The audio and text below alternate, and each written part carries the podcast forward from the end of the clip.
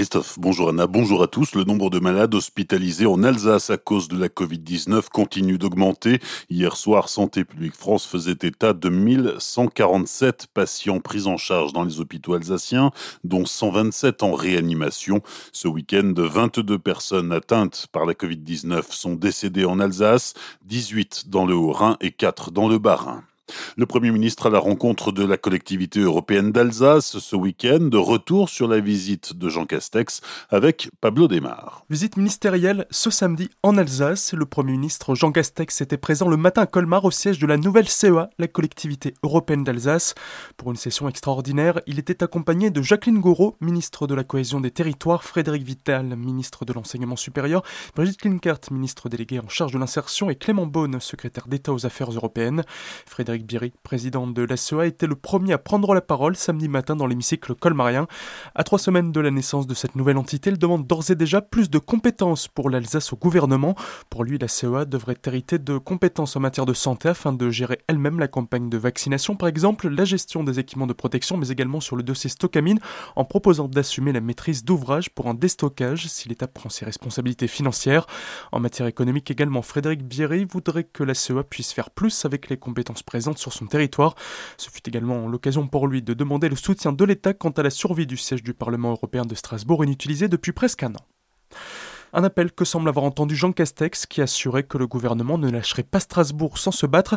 Emmanuel Macron doit bientôt y revenir pour y signer le contrat triennal.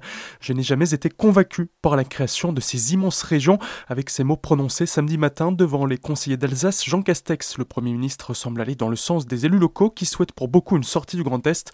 Il reconnaît ainsi le désir des concitoyens d'avoir une action publique au plus proche avec la connaissance du terrain. Sur le plan économique, le Premier ministre a demandé à Josiane Chevalier, préfète du Grand d'engager la négociation d'un accord de relance entre la CEA et l'État, compétence économique normalement réservée aux grandes régions, de quoi satisfaire bon nombre d'élus locaux présents. Tandis que d'autres étaient presque déçus de la visite du Premier ministre, ils en attendaient plus, rien sur Stockamine, rien sur le poste Fessenheim, pas plus d'argent non plus pour les routes concédées. Après Colmar et la CEA, Jean Castex et les autres ministres se sont rendus à Strasbourg. Le Premier ministre y a rencontré la maire Jeanne Barzéguian au programme discussion sur le siège du Parlement européen, le statut de l'aéroport d'Ensheim, mais également la crise sanitaire l'absence de vie culturelle pour les plus fragilisés.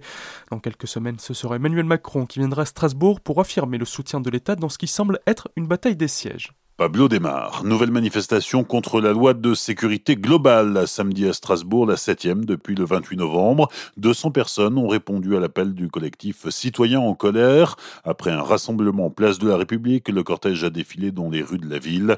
Au moment de la dispersion, un jeune de 16 ans a été interpellé. Deux couteaux ont été trouvés sur lui lors de la fouille. Il a été placé en garde à vue. Comme les semaines précédentes, les stations du massif des Vosges ont été prises d'assaut ce week-end. Hier matin, ça bouchonnait sur la route du lac Blanc. En fin de matinée, les gendarmes ont dû fermer la route pendant près d'une heure, faute de place de stationnement en station.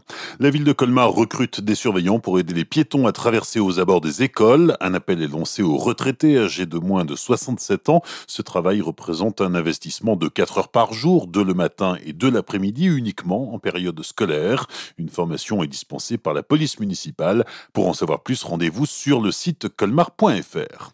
En football, 21e journée de Ligue 1 ce week-end, le Racing se déplaçait à Dijon hier. La rencontre s'est soldée par un match nul, un partout, et ce score est insuffisant pour permettre aux Strasbourgeois de se maintenir dans le classement. Ils passent de la 13e à la 15e place. Bonne matinée et belle journée sur Azure FM, voici la météo.